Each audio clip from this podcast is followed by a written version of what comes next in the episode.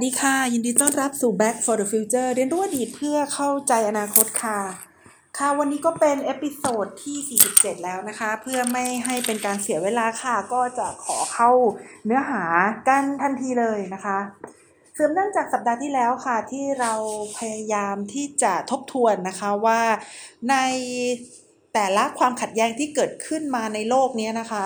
เขาได้มีวิธีการแก้ไขปัญหาความขัดแย้งอย่างไรบ้างนะคะ โดยสัปดาห์ที่แล้วค่ะ สามารถกดไปฟังได้นะคะ เป็นเรื่องของประเทศเกาหลีใต้นะคะ ที่เขาเคยมีปัญหาความขัดแย้งในประเทศของเขานะคะ ซึ่งหลาย ๆ คนก็บอกมาหลังไม่นะคะว่าไม่เคยทราบมาก่อนนะคะว่าประเทศเกาหลีใต้ เขาก็เคยมีปัญหาความขัดแย้งมาด้วยนะคะ เพราะว่าทราบแต่ว่าประเทศเกาหลีใต้เนี่ยเป็นประเทศที่ อย่างที่เราเห็นกันอยู่ในปัจจุบันนี้นะคะ ก็คือเป็นประเทศที่เป็นอันหนึ่งอันเดียวกันพอสมควรนะคะแล้วก็ไม่น่าจะเคยมีปัญหาเรื่องความขัดแย้ง แต่ว่าพอมาทราบว่าประเทศเกาหลีใต้เนี่ยเขาเคยมีปัญหาเรื่องของเผด็จการอำนาจนิยมนะคะ เรื่องของการสังหารหมู่นะคะ ในเมืองกวางจูนะคะ แล้วก็วิธีการแก้ไขปัญหาของเขาเนี่ยเขาก็บอกว่าน่าสนใจนะคะ สำหรับวันนี้ก็ยังอยู่ในซีรีส์เดิมนะคะ เรื่องของการแก้ไขปัญหาความขัดแย้งในหลาย ๆ ประเทศนะคะ วันนี้ค่ะก็จะเชิญบทความนะคะของอท่านดรอภิญญาดิสมานนะคะ ซึ่งเป็นเพื่อนของดิฉันเองค่ะท่านอาจารย์อภิญญาเนี่ยได้ทำการศึกษานะคะเรื่องของความขัดแย้งนะคะในประเทศโคลอมเบียนะคะ แล้วก็วันนี้ดิฉันก็เลยจะมาสกัดนะคะ เล่าให้เพื่อนๆฟังเนี่ยนะคะ จากงานของดรพิญญานะคะ ตอนที่ดิฉันได้คุยกับดรพิญญา ผู้ซึ่งเป็นคนรังสรรค์เรื่องราวนี้นะคะดิฉันก็ถามว่าโคลอมเบียมันเคยมีความขัดแย้งในประเทศด้วยหรือนะคะ ก็ก็คงจะเหมือนกับท่านผู้ฟังหลาย ๆ ท่านนะคะว่า เออเราอาจจะเห็นว่าความขัดแย้งเนี่ยมันเป็นเรื่องที่ผิดปกตินะคะมันมันไม่ควรจะเกิดขึ้น แต่จริงๆแล้วพอมาดูในหลาย ๆ ประเทศในโลกเราก็จะเห็นว่าหลายๆประเทศหลาย ๆ ประเทศในโลกเขาก็มีความขัดแย้งกันอยู่นะคะ ซึ่งโคลอมเบียก็เป็นหนึ่งในประเทศที่เคยมีปัญหาความขัดแย้งกันอยู่เหมือนกันนะคะคือคือก่อนหน้าที่ดิฉันจะได้คุยกับดรพิญญาเนี่ยดิฉันก็ได้สอบถามว่า โอ้พูดถึงโคลอมเบียที่ฉันนึกถึง2ออย่างนะคะ อย่างแรกก็คือเรื่องของนางงามนะคะ อย่างที่ 2 ก็เรื่องของยาเสพติดนะคะ เพราะว่าใครๆก็คงพอจะเคยเห็นนะคะว่านางงามในแถวรัฐอเมริกาเนี่ยสวยงามมากนะคะ แล้วก็มีเรื่องของปาโบเอสโคบานะคะ ซึ่งเป็นเจ้าพ่อยาเสพติดด้วยนะคะ ทีนี้ จริง ๆ แล้วมีอีกอย่างหนึ่งนะคะคือนอกจากนางงามกับยาเสพติดแล้วเนี่ยอีกอย่างหนึ่งที่เป็นสิ่งที่มีชื่อเสียงของโคลอมเบียนะคะก็คือเรื่องของฟุตบอลนะคะ ทีนี้แต่แต่ว่าดิฉันไม่ค่อยรู้จักฟุตบอลไงคะคือคือคือก็เคยเคยอ่านสองเรื่องนี้นะคะก็คือได้เห็นความงามของนางงาม แล้วก็เห็นประวัตินะคะของปาโบเอสโคบานะคะในโคลัมเบียก็รู้สึกถึง2ออย่างนี้นะคะ แล้วหลังจากนั้นเนี่ยดิฉันก็ได้คุยกับสามีนะคะ ถามว่าพี่โคลัมเบียเนี่ยเป็นประเทศในอเมริกาใต้ที่เขาชอบฟุตบอลไหมนะคะ เพราะว่าประเทศในอเมริกาใต้เนี่ยส่วนใหญ่ก็จะชอบฟุตบอลกันนะคะ แล้วแล้วโคลัมเบียเป็นอย่างไรบ้างนะคะสามีเขาก็บอกว่าอู้โคลัมเบียเนี่ยเป็นประเทศที่เขาเล่นฟุตบอลเก่งกันเลยทีเดียวนะคะ เคยเข้ารอบบอลโลกในปี 1994 ด้วยนะคะ แล้วก็มีปัญหาว่ากองหลังนะคะะที่นามสกุลเอสโกบาเหมือนกันนะคะปรากฏว่าเขาทำพลาดนะคะเข้าประตูตัวเอง แล้วพอเขากลับไปที่โคลัมเบียเนี่ยเขาก็ถูกถูก ถูกถูกยิงนะคะถูกลอบยิงจนถึงแก่ชีวิตนะคะ เพราะว่าประชาชนนะคะในประเทศโคลัมเบียเนี่ยก็ต่างพากันโกรธแค้นนะคะที่เขาทำพลาดนะคะเข้าประตูตัวเอง แล้วก็ทำให้โคลัมเบียเนี่ยต้องตกรอบนะคะ ทีนี้พอที่ฉันคุยกับสามีตอนนั้นเนี่ยฉันก็ตกใจนะคะบอกว่า โอ้เออเคย ทราบมาว่าประเทศโคลัมเบียเนี่ยเป็นประเทศที่มีความขัดแย้ง ในประเทศเนี่ยค่อนข้างที่จะสูงนะคะ มีกองกำลังแบบว่าติดอาวุธสสภาพประเทศนี้เปรียบเสมือนเป็นรัฐอิสระภายในประเทศเลยเนี่ยแต่ทำไมนะคะแต่ทำไมเนี่ยประเทศโคลัมเบียเนี่ยถึงได้ประสบความสำเร็จนะคะ ขนาดเข้ารอบบอลโลกนะคะได้เนี่ยดิฉันก็ก็สงสัยทีเดียวนะคะ แล้วก็ได้เวลาหลังจากนั้นนะคะก็ได้ ดูสารคดีนะคะ Narcos หรือหรืออะไรบางอย่างเนี่ยประมาณนี้นะคะแล้วก็ได้อ่านประวัติของปาโบลเอสโคบาร์นะคะ แล้วก็ไปหาอ่านในในตามอินเทอร์เน็ตนะคะ ก็พบว่าปาโบลเอสโคบาร์เนี่ยเขาก็เป็นคนที่ชอบฟุตบอลนะคะ แล้วก็เป็นคนที่ให้การสนับสนุนฟุตบอลเนี่ยอย่างมาก แล้วก็มีการนำเงินไปอัดฉีดนะคะ ทีมฟุตบอลได้มีการนำ นักฟุตบอลเก่งๆเนี่ยเข้ามาในประเทศนะคะ คือคือว่าปาโบเอสโคบาเนี่ยเขาเป็นเขาเป็นคนที่คือคือก็ในแง่หนึ่งเราก็ทราบว่าเขาเป็นเจ้าพ่อยาเสพติดนะคะ แต่ในอีกแง่มุมหนึ่งเนี่ยเวลาที่เราดูซีรีส์เกี่ยวกับปาโบเอสโคบาหรือว่าอ่านประวัติของเขาเนี่ยเราก็จะเห็นนะคะว่าเขาก็เป็นคนที่ ให้การศึกษานะคะ ให้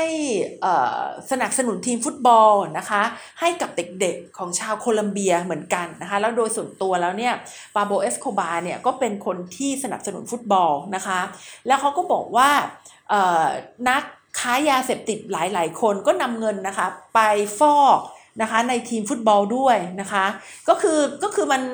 มันได้ทำให้เกิดเงินส่วนเกินจำนวนหนึ่ง แล้วเงินส่วนเกินจำนวนนั้นเนี่ยก็ได้ถูกนำมาบริหารจัดการนะคะ สร้างทีมฟุตบอลที่ที่เก่งนะคะ นี่ก็คือด้านหนึ่งของประเทศโคลัมเบียนะคะ เพราะฉะนั้นประเทศโคลัมเบียแล้วก็คงจะเป็นประเทศที่มีสีสันนะคะ แล้วก็มีอะไรที่เป็นเรื่องเล่าอยู่มากมายเลยนะคะ และนอกจากนี้แล้วเนี่ยนะคะโคลัมเบียเองเนี่ยก็ยังเคยเป็นศูนย์กลางนะคะของการปฏิวัตินะคะคือเมื่อย้อนกลับไปเมื่อ400 ปีที่แล้วเนี่ยนะคะตอนที่มีคณะสำรวจนะคะจากสเปนเนี่ยไปที่โลกใหม่นะคะ ก็ได้ ก็ได้ผ่านนะคะได้ได้ได้ผ่านในแถวละตินอเมริกาเนี่ยนะคะแล้วก็ไปตั้งอาณานิคมนะคะเขาก็ตั้งอาณานิคมอยู่แล้วก็เอ่อมีการปฏิวัตินะคะปฏิวัติเพื่อที่จะปลดแอกนะคะประเทศเนี่ยหรือว่าปลดปลดแอกดินแดนนี่นะคะออกมาจากอาณานิคมของของสเปนนะคะปลดแอกตัวเองเนี่ยออกมาจากอาณานิคมของสเปนนะคะ ซึ่งวีรบุรุษนะคะของการปลดแอก สเปนนะคะก็คือซิมอนโบลิบาเนี่ยนะคะซิมอนโบลิบาก็เป็นคนหนึ่งนะคะที่ดิฉันเนี่ย ให้การสนใจนะคะ เพราะว่าเป็นคนที่มี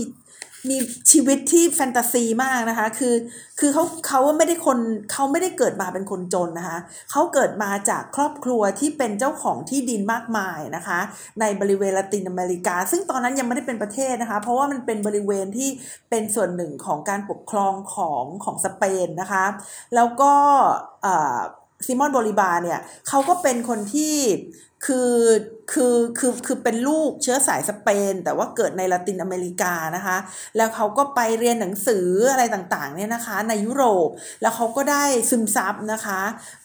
ความรู้สึกนะคะที่เป็นเสรีภาพนะคะพอเขากลับมาเนี่ยเขาก็มาทำการปฏิวัตินะคะ แล้วซิมอนโบลิบาเนี่ยไม่ไม่ใช่คนที่ลบแล้วจะชนะทุกครั้งนะคะเขาก็ผ่านขั้นตอนนะคะของการรบแพ้บ้างรบชนะบ้างนะคะ ในหลาย ๆ ครั้งแล้วในที่สุดเนี่ยเขาก็สามารถที่จะขับไล่นะคะสเปนออกไปได้นะคะ แต่เขาก็ไม่สามารถคือคือเขาไม่สามารถสร้างความเป็นอันหนึ่งอันเดียวกันให้กับละตินอเมริกาได้นะคะ แล้วนี่ก็อาจจะเป็นส่วนหนึ่งที่ทำให้การเมืองในละตินอเมริกาเนี่ยเป็นการเมืองที่ค่อนข้างที่จะ พัวพันนะคะอยู่กับเรื่องของการใช้ความรุนแรงนะคะ เพราะนับตั้งแต่วันแรกของการได้สิทธิอำนาจนะคะหรือว่า authority ในการปกครองเนี่ยได้ authority มาจากการใช้กำลังนะคะเพราะว่าซิมอนบริบาเนี่ยเขาเป็นขุนศึกนะคะเขาปกครองมาอย่างใช้กำลังแล้วเขาก็ลาออกนะคะแล้วก็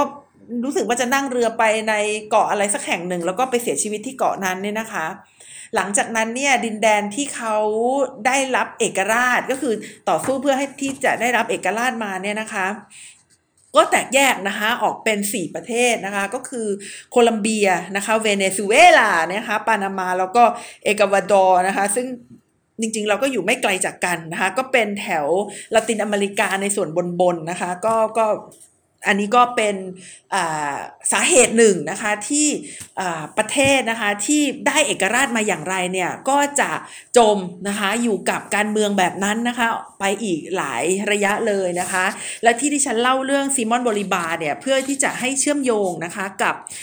ปัญหานะคะในประเทศโบลิเวียเองนะคะซึ่งเป็นปัญหาที่ เกี่ยวข้องนะคะกับเรื่องของการใช้ความรุนแรงนะคะ แต่ว่าอาจารย์พิญญาแกไม่ได้ขุดไปถึงตอนตรงนั้นนะคะ เพราะว่าพอดีดิฉันสอนที่ มหาวิทยาลัยรังสิตนะคะ สอนเรื่องการเมืองการปกครองในประเทศกำลังพัฒนาเนี่ยแล้วก็กำลังทำเอกสารประกอบคำสอนอยู่ด้วยนะคะ ก็เกี่ยวข้องกับเรื่องของละตินอเมริกา เรื่องของแอฟริกาใต้ก็คือก็คือดูดูในประเทศกำลังพัฒนาทั้งหลายเนี่ยแล้วก็พยายามที่จะวิเคราะห์นะคะว่าจุดของปัญหาความขัดแย้งในประเทศกำลังพัฒนาทั้งหลายเนี่ยนะคะ มันมันมีสาเหตุมาจากอะไรนะคะ แล้วก็ จากการที่ได้ศึกษาในกรณีศึกษาอยู่หลายปีเนี่ยนะคะก็ทำให้พบว่านะคะ จุดที่ได้เอกราชเนี่ยได้รับเอกราชมาอย่างไรนะคะ ก็มักจะจมอยู่ในความความที่เป็นการเมืองอย่างนั้นนะคะ ไปอีกสักระยะหนึ่งนะคะ ซึ่งไม่ว่าจะเป็นเวียดนามนะคะ อินโดนีเซียนะคะกัมพูชานะคะ หรือว่า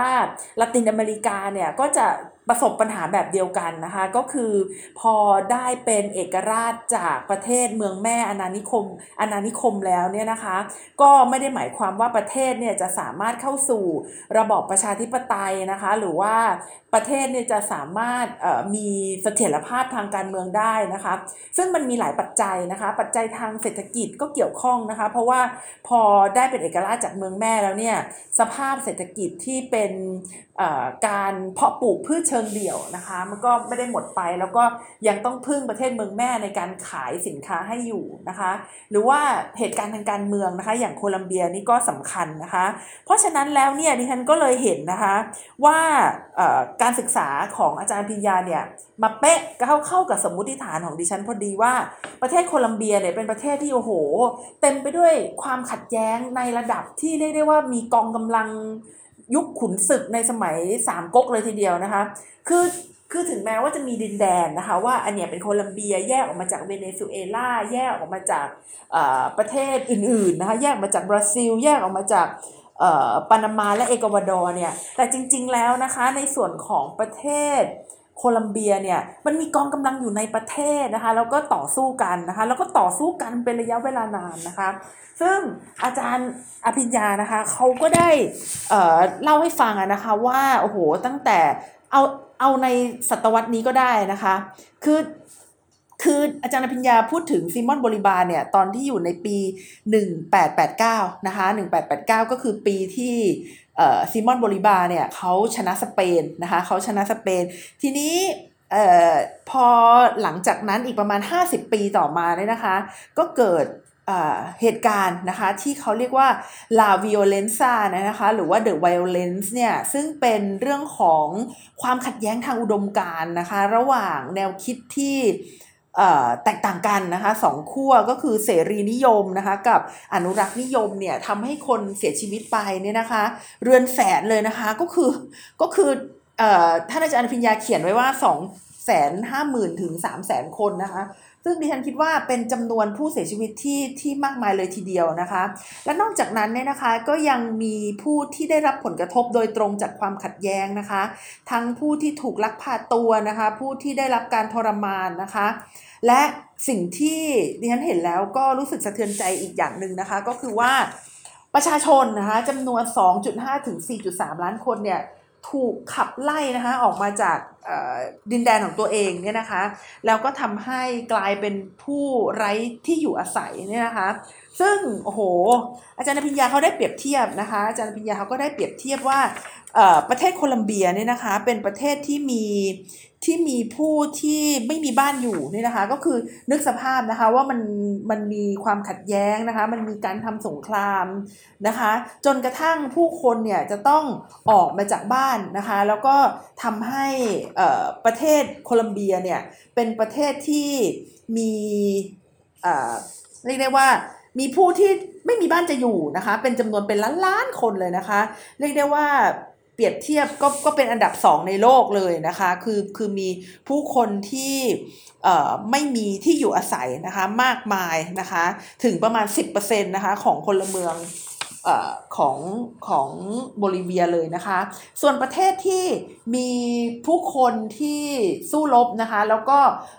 ถูกไล่ออกมาจากดินแดนที่เคยอยู่อาศัยนะคะ ที่มากที่สุดนะคะก็คือประเทศซูดานนะคะ คือประเทศซูดานเป็นอันดับหนึ่งแล้วโคลัมเบียเป็นอันดับสองนั่นเองนะคะ โดยที่โคลัมเบียเนี่ยประชาชนที่ไม่มีที่อยู่อาศัยนะคะถึงประมาณ 10%เลยนะคะ ก็เป็นประเทศที่โอ้โห ถ้าเกิดไม่มีที่อยู่อาศัยนี่ก็แย่กว่าแย่กว่าจนอีกนะคะ ก็คือก็คือไม่มีอะไรเลยนะคะ ไม่ไม่มีบ้านไม่มีปัจจัยสี่เลยนะคะ อีกประการหนึ่งนะคะก็คือประเทศโคลัมเบียเนี่ยเขามีกลุ่มกลุ่มที่ที่ติดอาวุธนะคะ แล้วกลุ่มที่ติดอาวุธต่างๆ ในประเทศโคลัมเบียเนี่ยเขาก็เอ่อคือเออรับจ้างนะคะ รับจ้างในการปกป้องนะคะ คนรวยด้วยนะคะ คือคือคือท่านผู้ฟังลองคิดดูว่าถ้าท่านผู้ฟังเป็นคนที่มีที่ดินมี มีทรัพย์สมบัตินะคะ แล้วก็อยู่ในสภาพที่ผู้คนเนี่ยไม่มีที่อยู่อาศัยแล้วก็ยากจนเนี่ยนะคะ ถามว่าเราจะอยู่ยังไง เพราะว่าเดินไปทางไหนก็อาจจะมีคนมาปล้นได้นะคะคำตอบก็คืออยู่โดยการจ้างกองกำลังส่วนตัวนะคะ พวกนี้ก็เลยมีอาชีพนะคะ เป็นกองกำลังส่วนตัวให้กับผู้มีอันจะกินนะคะ ในประเทศโคลัมเบียในการปกป้องที่ดินนะคะ ปกป้องทรัพย์สินนะคะ ปกป้องคือโหถ้าถ้าเป็นอย่างนี้มันก็มันก็ป่าเถื่อนมากนะคะ เป็นบ้านเมืองที่ ใครๆก็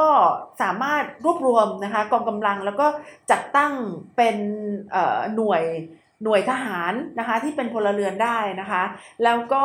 อาจจะมีการกระทบกระทั่งนะคะ อาจจะมีการทำร้ายกันนะคะ นี่ก็คือสภาวะของความขัดแย้งนะคะใน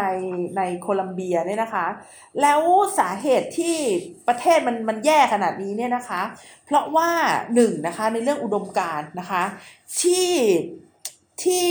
ว่าเป็นอุดมการเนี่ยอาจารย์พิญญาเขียนว่าเป็นอุดมการของเสรีนิยม และอนุรักษ์นิยมเนี่ยนะคะ ซึ่งตรงนี้ก็เป็นเรื่องที่ใหญ่เลยทีเดียวนะคะ เรื่องที่ใหญ่เลยทีเดียวคือ คือไม่ใช่แค่โคลัมเบียที่จะมีปัญหานี้นะคะ หลาย ๆ ประเทศก็มีปัญหาเสรีนิยม และอนุรักษ์นิยม แต่ว่าถ้าเกิดเอาเสรีนิยมกับอนุรักษ์นิยมเนี่ยขึ้นบนโต๊ะนะคะ แล้วก็พูดคุยกันนะคะ ใช้วิธีการที่ที่สามารถแก้ไขปัญหาได้ สามารถเอ่อ ใช้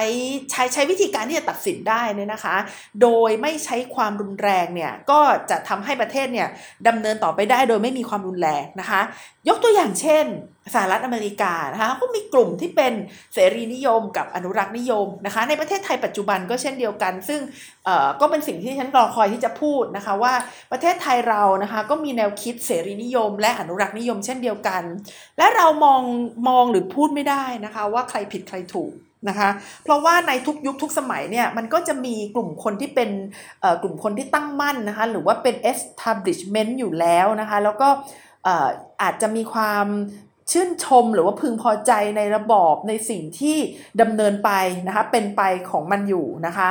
แล้วก็จะมีอีกอีกอีกกระแสหนึ่งนะคะที่ต้องการการเปลี่ยนแปลงนะคะไม่ต้องการให้ระบอบที่เป็นอยู่เนี่ยมันดำเนินต่อไป ซึ่งอาจจะมีสาเหตุมาจากหลายปัจจัยนะคะ อาจจะมีสาเหตุมาจากในเรื่องของการแบ่งผลประโยชน์ที่ไม่ลงตัวนะคะ หรือว่าเป็นในเรื่องของค่านิยมในเรื่องสิทธิมนุษยชนนะคะ ในเรื่องของความยุติธรรมนะคะ แล้วก็หลาย ๆ เรื่องซึ่ง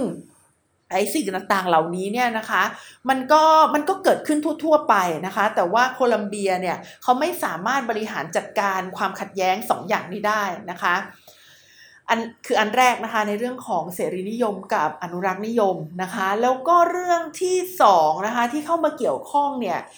ก็คือเรื่องของสหรัฐอเมริกานะคะ เพราะว่าสหรัฐอเมริกาเนี่ยเขาได้เข้ามาค่ะเขาได้เข้ามาในการที่จะเข้ามาแทรกแซงนะคะ เพราะว่าในช่วงสงครามเย็นเนี่ยนะคะ โคลัมเบียเนี่ยก็เป็นหนึ่งใน ประเทศหลังบ้านนะคะ ไม่สามารถที่จะให้แนวคิดนะคะแบบซ้ายนะคะหรือว่าแนวคิดแบบสังคมนิยมคอมมิวนิสต์เนี่ยเข้ามาครอบครองได้ เพราะไม่เช่นนั้นเนี่ยมันจะขายหน้าเป็นอย่างมากนะคะ ที่ผู้นำเสรีนิยมเนี่ยกลับโดนประเทศใกล้ๆนะคะ โดนประเทศใกล้ๆเนี่ยเป็น คอมมิวนิสต์นะคะหรือว่าเป็นสังคมนิยมนะคะซึ่งตอนนั้นเนี่ยคิวบานะคะคิวบาเขาก็เป็นไปแล้วประเทศหนึ่งสหรัฐอเมริกาก็เลยต้องพยายามทำทุกวิถีทางนะคะที่จะไม่ให้ประเทศอื่น ๆ ในละตินอเมริกาเนี่ยเขาเป็นนะคะ แต่ว่าในละตินอเมริกาหรือว่าในโคลัมเบียเนี่ยเขาเขาก็มีเขามีพักเหมาอีสมีพักฝ่ายซ้ายอะไรของเขาแบบแบบชัดเจนเลยนะคะว่าเขานิยมคอมมิวนิสต์นะคะ เพราะฉะนั้นสหรัฐอเมริกาเนี่ยก็เลยเข้ามาให้การสนับสนุนนะคะกองกำลังแล้วก็ให้การสนับสนุนรัฐบาลโคลัมเบียเนี่ยนะคะในการต่อสู้นะคะ เพื่อที่จะไม่ให้พวก ปฏิวัตินะคะไม่ให้พวกเหมาอีสไม่ให้พวกกองกำลังพวกเนี้ยที่ที่มีอุดมการทางการเมืองแบบฝ่ายซ้ายเนี่ยเข้ามามีอิทธิพลในประเทศโคลัมเบียได้นะคะ พอสิ้นสุดสงครามเย็นไปแล้วเนี่ยนะคะ พอไม่มีอุดมการทางการเมืองแล้วเนี่ยสหรัฐอเมริกาก็ยังจำเป็นที่จะต้องเข้ามาแทรกแซงในโคลัมเบียอยู่นะคะ เนื่องจากว่า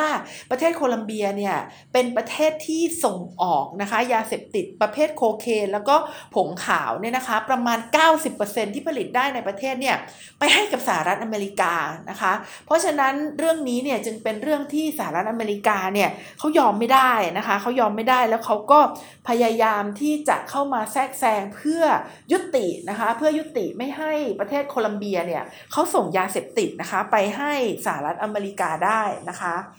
เอ่อจากการที่สหรัฐอเมริกาเนี่ยนะคะเข้ามาแทรกแซงเนี่ยมันก็เลยทำให้เนี่ยนะคะเอ่อ มีการใช้กองกำลังนะคะ คือคือสหรัฐอเมริกาเข้าไปประเทศไหนเนี่ยก็ไม่ใช่สหรัฐอเมริกาก็ได้นะคะ ประเทศใด ๆ ที่ถูกประเทศอื่นแทรกแซงนะคะ จะตกอยู่ในสภาวะของการใช้ความรุนแรงทั้งนั้นนะคะ เพราะว่าเขาก็จะส่งอาวุธนะคะ ส่งมีการ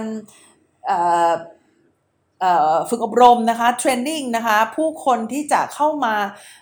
ใช้กองกำลังนะคะอย่างประเทศซีเรียในปัจจุบันนี้ก็เช่นเดียวกันนะคะถ้าสงสัยว่าทำไมความขัดแย้งในซีเรียถึงได้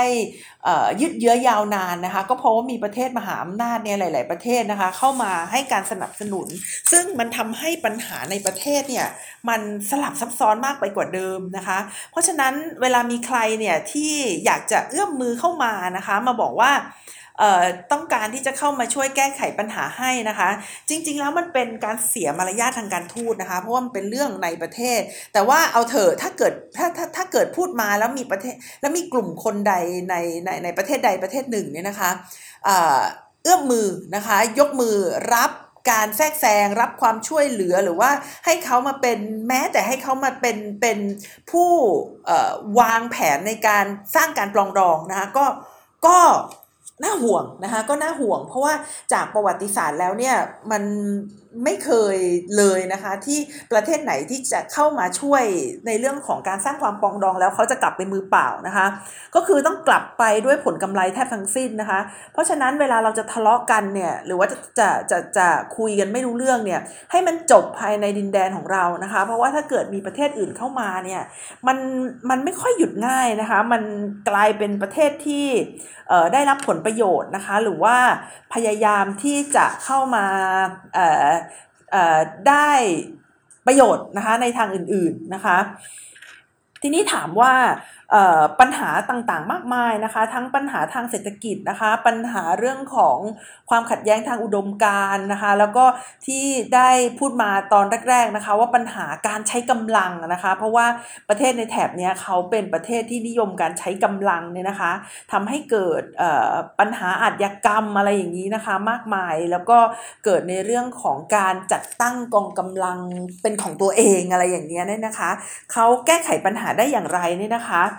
เออดิฉันอ่านงานวิจัยเนี่ยนะคะ ของท่านอาจารย์ ดรพิญญาแล้วเนี่ยเข้าใจว่าเนี่ยนะคะมันมีปัจจัยที่ทำให้เกิดความสำเร็จนะนะคะ ที่สำคัญที่สุดคือเจรจานะคะ คือคืออ่านงานวิจัยของอาจารย์พิญญา แล้วดิฉันนับคำว่าเจรจาได้ทุกทุกทุกทุกสองสามบรรทัดนะคะ คือ คือในกระบวนการเนี่ยถ้าไม่เจรจาเนี่ยนะคะ ถ้าไม่พูดคุยกันเนี่ยโอกาสนะคะในการแก้ไขปัญหาเนี่ยมันก็จะน้อยนะคะ แล้วก็อย่าพยายามคิดว่าตัวเองไม่ใช่คู่ขัดแย้งนะคะ อย่าพยายามคิดว่าฉันอยู่อย่างนี้แล้วแล้วอีกคนนึงเป็นฝ่ายผิด อีกคนนึงต้องปรับ ฉันไม่ปรับอย่างนี้ก็ก็เท่ากับว่าปิดประตูการเจรจานะคะ ถ้าปิดประตูการเจรจาเนี่ย ความความปลองดองหรือว่าความสามัคคีหรือว่าการแก้ไขปัญหาความขัดแย้งมันก็เกิดขึ้นไม่ได้นะคะมันมันต้องเจรจาจริง ๆ เลยนะคะ ประการที่2นะคะก็คือบ้านเมืองได้ดำเนินไปไกลในระยะหนึ่งแล้วนะคะทำให้กลุ่มติดอาวุธหลาย ๆ กลุ่มเนี่ยรู้สึกว่าตัวเองอยากจะกลับไปใช้ชีวิตแบบปกติแล้วนะคะ คือคืออยู่ในป่าอยู่ใช้ชีวิตแบบ ดั้งเดิมมันก็มันก็ไม่มีความสุขนะคะ โลกาภิวัตน์ก็เกิดขึ้นนะคะ ผู้คนก็ใช้ชีวิตกันอย่างสุขสบายมากขึ้นนะคะ หลายหลายกลุ่มที่เป็นกลุ่มกองกำลังเนี่ยเขาก็เริ่มที่จะอยากจะกลับมานะคะ อยากจะกลับมาใช้ชีวิตปกตินะคะ ซึ่งรัฐบาลของประเทศโคลัมเบียเนี่ยเขาจัดตั้งนะคะศูนย์นะคะศูนย์ที่พร้อมที่จะให้คนเนี่ยเข้ามาพูดคุยกันนะคะ พร้อมที่จะให้คนเนี่ยได้เข้ามาพูดคุยกันนะคะ ซึ่งอาจารย์อภิญญาเขาเรียกว่าเป็น concentration zone นะคะ concentration zone นะคะ หรือว่าอาจารย์พิญญาวงเล็บไว้นะคะว่าเป็นพื้นที่ปลอดภัยเนี่ยนะคะ ก็คือว่าใครที่ต้องการที่จะเข้ามาอยู่ในพื้นที่นี้นะคะต้องต้องออลงทะเบียนนะคะ โดยการวางอาวุธนะคะ แล้วก็รับประกันนะคะว่าจะไม่ก่ออาชญากรรมอีกนะคะ ซึ่ง ก็มีข้อถกเถียงนะคะว่าโอ้ยทำอย่างนี้แล้วก็เท่ากับว่าผู้ที่ทำผิดเนี่ยก็ก็ได้รับโทษน้อยมากนะคะ ถ้าเข้ามาอยู่ใน concentration zone เนี่ยนะคะ แต่ก็อย่างที่ว่าไว้นะคะ นี่คือความยุติธรรมในสภาวะเปลี่ยนผ่านนะคะ ก็คือว่าถ้าเกิดไม่ไม่เปิดช่องนะคะให้กับ ผู้ที่ใช้กำลังเนี่ยได้เข้ามาวางอาวุธแล้วก็พูดคุยกันนะคะ แล้วก็จะใช้หลักการทางรัฐเอ่อทางนิติศาสตร์อย่างเดียวโดยไม่ใช้หลักการทางนิติศาสตร์รัฐศาสตร์นะคะก็คือใช้กฎหมายอย่างเดียวโดยที่ไม่พูดคุยไม่เจรจากันเนี่ยนะคะ โอกาสที่จะวางอาวุธเนี่ยนะคะก็น้อยนะคะ แล้วก็มีโอกาสที่กองกำลังเนี่ย จะใช้ศักยภาพของตัวเองนะคะจนหยดสุดท้ายเนี่ยเพราะว่าไม่มีทางเลือกเลยคะไม่มีไม่มีเอ่อไม่มี ทางที่จะไปแล้วก็มีทางให้เขาทางเดียวก็คือการใช้กำลังอาวุธนะคะ เพราะฉะนั้นข้อแรกเนี่ยต้องมีการเจรจานะคะ ข้อที่ 2 ก็คือเปิดพื้นที่ปลอดภัยนะคะ ซึ่ง 2 ข้อหลักนี่นะคะเป็น 2 ข้อสำคัญนะคะที่ทางโคลัมเบียนะคะเขาหยิบยกมาใช้นะคะแต่แต่นี่เป็นการวิเคราะห์ของดิฉันเองหลังจากการที่ได้อ่านงานวิจัยของท่านอาจารย์อภิญญานะคะ เพราะว่าดิฉันเห็นว่าในงานวิจัยของอาจารย์อภิญญาเนี่ยแกพูดถึงเรื่องเจรจาเยอะมากนะคะ แล้วก็ดิฉันได้มองแล้วเนี่ยก็เข้าใจว่านะคะมีการเปิดพื้นที่นะคะ ให้แต่ละฝ่ายเนี่ยเข้ามาวางอาวุธนะคะ ให้แต่ละฝ่ายเนี่ยเข้ามายอมรับผิดนะคะ โดยที่มีหลักประกันว่าก็จะไม่ได้รับความคือคือคือจะมีการตัดสินโทษนะคะ อย่างละมุนละม่อมนะคะ แล้วก็ประการที่3นะคะก็คืออาจารย์พิญญาเนี่ยแกบอกว่ามีการผลักดันกระบวนการ local movement มาแทน national movement เนี่ยนะคะ ก็คือว่ามีการกระจายอำนาจนะคะในการสร้างความปลองดองนะคะ ก็คือให้แต่ละชุมชนนะคะให้ท้องถิ่นเนี่ยเข้ามามีบทบาทนะคะในการสร้างความปลองดองในประเทศ ซึ่งตรงนี้ก็น่าสนใจนะคะน่าสนใจว่า ตรงนี้เนี่ยมันมันเกิดขึ้นได้อย่างไรนะคะ เพราะฉะนั้นแล้วนี่นะคะถ้าถามว่าบทเรียนของโคลัมเบียเนี่ยนะคะ ของเขาคืออะไรนะคะ ของเขาก็คือสามารถสร้างการเจรจานะคะ ข้อที่ 2 ก็คือพร้อมแล้วนะคะทั้งสองฝ่ายนะคะก็คือฝ่ายรัฐบาลกับฝ่ายผู้ใช้ความรุนแรงเนี่ยที่จะเข้ามาเจรจาร่วมกันนะคะ และประการที่3นะคะเป็นการกระจายอำนาจนะคะสู่ท้องถิ่นนะคะ เพื่อที่จะให้คนในท้องถิ่นเนี่ยมาร่วมกันนะคะ แก้ไขปัญหาความขัดแย้งนะคะ ซึ่ง 3 ประการเนี่ย เป็นสิ่งที่เรายังทำได้นะคะ คือเปิดอกเปิดใจนะคะ พร้อมที่จะเข้ามาเจรจานะคะ และทั้งสองฝ่ายเนี่ยก็จะต้องจะต้องเข้าใจนะคะว่าถึงเวลาแล้ว เพราะว่ามีมีคนบอกดิฉันเหมือนกันนะคะว่ายังไม่ต้องเจรจา เพราะว่ายังไม่เกิดสงครามนะคะ แต่ทุกๆสงครามนะคะ ที่เกิดขึ้นมันจบอยู่ที่เจรจา แต่ว่าทำไมเราถึงจะต้องรอให้เกิด ความรุนแรงทำไมเราถึงจะต้องรอให้มีการน้องเลือดก่อนที่จะเจรจาด้วยนะคะ ตรงนี้ก็ก็ขอขอร้องนะคะว่ามันมันไม่จำเป็นที่จะต้องมีการสูญเสียเลือดเนื้อ เพราะว่าไม่ว่าจะสูญเสียสักเท่าไหร่นะคะ ก็ต้องมีการเจรจาอยู่ดีนะคะ และประการสุดท้ายค่ะ คือการกระจายอำนาจนะคะ ให้ท้องถิ่นเนี่ยเข้ามามีบทบาทนะคะ ในการสร้างความปลองดองนะคะ คือให้ท้องถิ่นเนี่ยเป็นคนตัดสินเองนะคะว่าจะมีการคืนความยุติธรรมนะคะให้ให้กับฝ่ายที่ถูกใช้ความรุนแรงทางการเมืองได้อย่างไรนะคะ นี่ก็เป็นกรณีตัวตัวอย่างนะคะจากประเทศโคลัมเบียค่ะ ที่น่าสนใจที่วันนี้ดิฉันนะคะ และไทย political database นะคะ ได้นำมาแลกเปลี่ยนเล่าสู่กันฟังค่ะ ค่ะสำหรับวันนี้นะคะ ดิฉันนัชชาพัฒอมรกุลค่ะ ก็ต้องขอลาไปก่อนนะคะ แล้วครั้งหน้านะคะจะมีประเทศอะไรมาเล่าให้ฟังนะคะ ก็ขอให้ช่วยติดตามกันด้วยนะคะ สวัสดีค่ะ